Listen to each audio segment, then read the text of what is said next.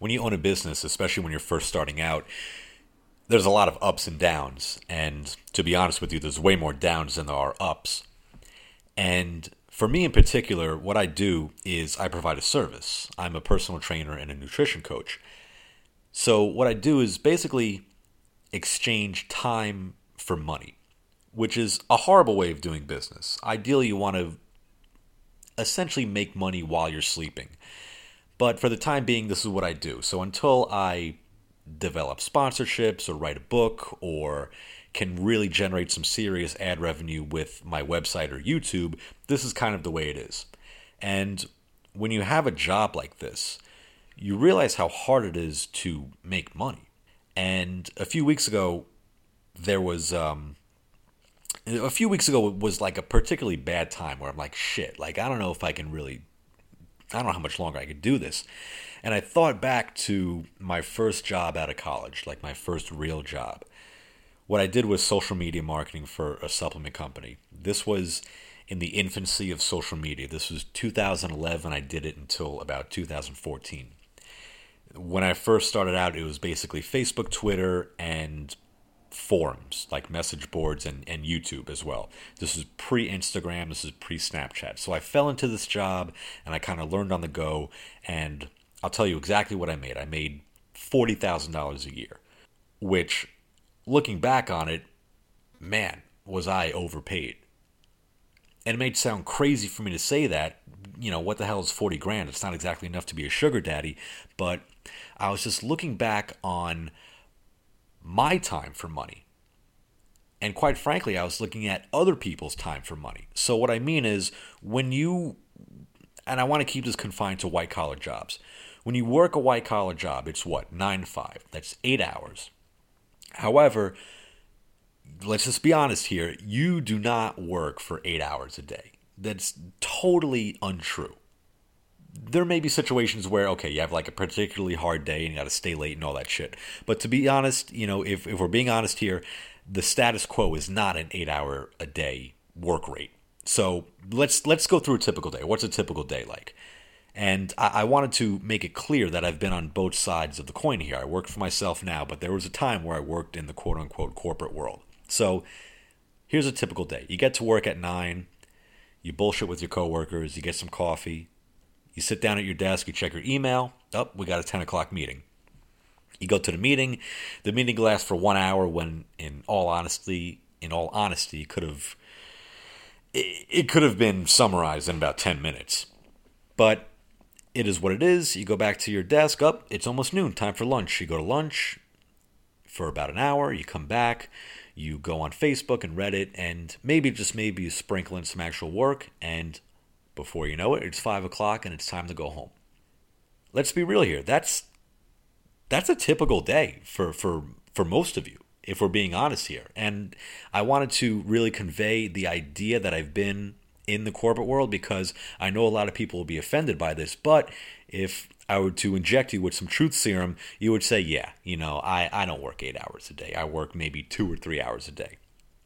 And I wanted to kind of give you this illustration of a typical workday because every two weeks you get that direct deposit, you get that paycheck, and it is not reflective of the amount of work you put in. It's the same. It's the same thing every week. You get paid whether you worked hard or whether you kind of slacked off. And it's just kind of the way it is. And it's the way it is, particularly for people who have been at their job for a long period of time. So think back wherever you work right now. Think back to the first week, the first month that you were there. Your primary goal was to show that you are an asset to the organization, that you provide value to the organization. So you work your ass off for that period of time until you sort of establish yourself. Once you do that, you sort of take your foot off the gas pedal and you can relax a little bit. You still work, you know, you still do what you're told, but now, oh, okay, I'm good. I can relax. I, I think I think they like me. I think I'm going to be here for a long time.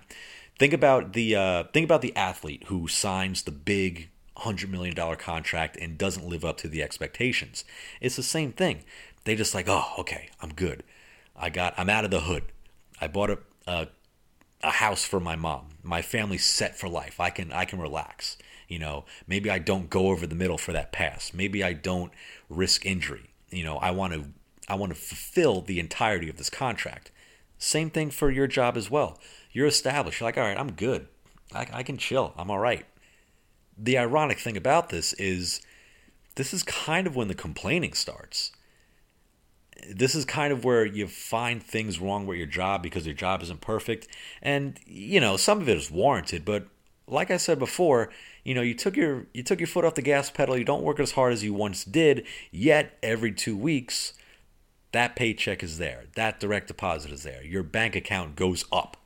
See, the other day, I this day really stuck out to me where I got up and I checked my email and I had two requests for a nutrition consultation. So if you're wondering what that is, it's basically it's something I do for free, and if you want it, you could just email me, where I send a questionnaire to a potential client and it asks them questions about their lifestyle, about their goals, their workout habits, their diet, and all that stuff. So they send it back to me and I give them basically an overview of what I think is the best approach going forward to reach whatever their goal may be.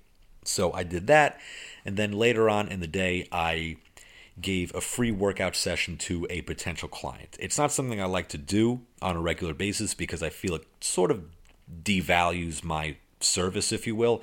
But if I feel that I can kind of close a deal by giving them a free session, it's something that I'll do. So I did that. I came home. I had shot a YouTube video the day before, so I needed to edit that. And for the rest of the night, I was just outlining and creating content for my website. So it's a pretty long day. And that is, I wouldn't call it a typical day, but a lot of days are like that. And the take home point from this is that after all that work, after all I did that day, I was lying in bed and I'm like, man, I didn't make a single dollar this day. If you take my expenses into account, like driving and, and food and all that, I lost money today. How crazy is that? And I want to make it clear that I'm not complaining. No one forced me to start my own business. This is something I wanted to do. It's something I wanted to do since I started personal training. When I was personal training at a gym, the ultimate goal was to do this for myself. So I'm not complaining. This is the life that I chose. But this is sort of a public service announcement to a lot of people who do complain regularly about their jobs because these are the same people that are on Instagram every three months on vacation. Like, listen, that that money is there. You're you have really no right to complain. Not every job is going to be perfect. I get that, but it, it is it as bad as you think it is? It's it's really you know it's very important every once in a while to take a step back and be objective with your own life, and it's hard to do, but try to do it. Could things be worse? The answer is yes. Things could always be worse. things have been bad for me uh, I, am sort of embarrassed about the things that I've had to do to get by. Um, maybe I'll I'll give the tell-all story when I'm super successful, but for now, you know, I'll keep it under wraps and. You know, before you jump to conclusions, I wasn't like sucking cock or anything like that. But you know, you have to do some things to to kind of make ends meet and and put food on the table for yourself and all that stuff. So that's just that's just sort of uh, a snapshot of what things are like sometimes when you own a business.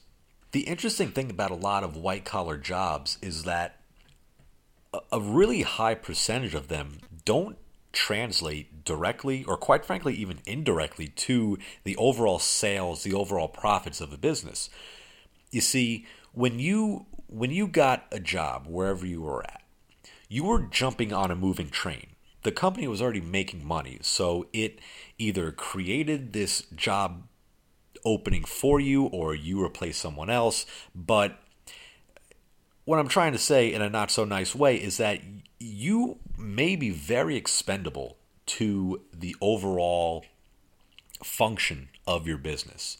Like they could probably get rid of you at any time. Unless like you're in sales, then or, or marketing to a certain degree, almost anyone is really expendable. Like there's only there's very few things needed to run a business. It can be very difficult when you're short staffed, but whatever it is you may do is not completely essential to the success of the company.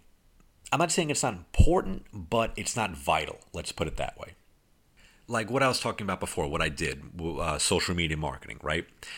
That's not essential to the business. It's nice to have. It's nice to establish brand awareness and have that sort of marketing as part of your business. But did they need me to do that? Or could they have, you know, one guy add it to his job duties? You know what I'm saying? So, you know, a lot of this a lot of the a lot of the jobs out there are kind of like unnecessary, but we kind of need them to make the world go around, or else a lot of people will be unemployed. So really, the whole point of this was sort of to establish maybe some self awareness on your part if you're thinking, man, my job really sucks, and it might suck, and I don't want to deter anyone from going out on their own and starting a business. It's really hard. You know, there's there's no doubt about that. But I, in fact, I do the opposite. I encourage people. I'm like, listen, like if you like doing something, go do it. Like, who gives a shit? You can go back to um, your old job, most likely at some point, whether it's for your company or a different company. You can go back to whatever your job was if it doesn't work out. But but if you want to try it, go try it. I mean, you mean you only have you have one life. Go go friggin' give it a shot. However, that sort of thing isn't for everybody. Some people have no desire to do that, but they just kind of bitch about their job all day. And, you know, aside from not really having the right to do that, at the same time, it's kind of a. It, it's it's a real turnoff. Like people who complain all the time, like they just suck to be around. So this this don't be that person. You're you're not you're not funny. It's not it's not fun. So, anyway, I don't know why I concluded this podcast with a very obscure Howard Stern reference. But anyway, any podcast that I made prior to this will cease to exist. I'm getting rid of all of them, whether you like it or not. So, the two of you that listened to it, I'm very sorry. I wanted to kind of switch things up. I wanted to revamp the way I do these podcasts. They, I don't want to say I'm, I'm veering completely away from the health and fitness aspect of it, but I wanted to try something new. I wanted to try to talk about topics like this, which are just more about the mental aspect of this, the the mindset sort of thing. I mean, my company name is Mindsets and Reps. It's it's a play on words, but I feel that I'm talking a lot about the reps, but maybe not so much about the mindset. And the mindset, in all honesty, is is the most important in my opinion and it's something that people don't give enough attention to it's something that i am very interested in sort of what works for people, what makes people tick, and it's the reason why I named my company after that. It's something that I'm really into, but for whatever reason, it's my own fault that I just never really talked too much about it. But I hope to really have the podcast revolve around that sort of topic. So look for more going forward. Any inquiries, which is a hard word to say apparently for me, can go to my email, which is Sean, S E A N, at mindsetsandreps.com. This is the first podcast with hopefully many more to come. Thank you for listening. I will talk to you later.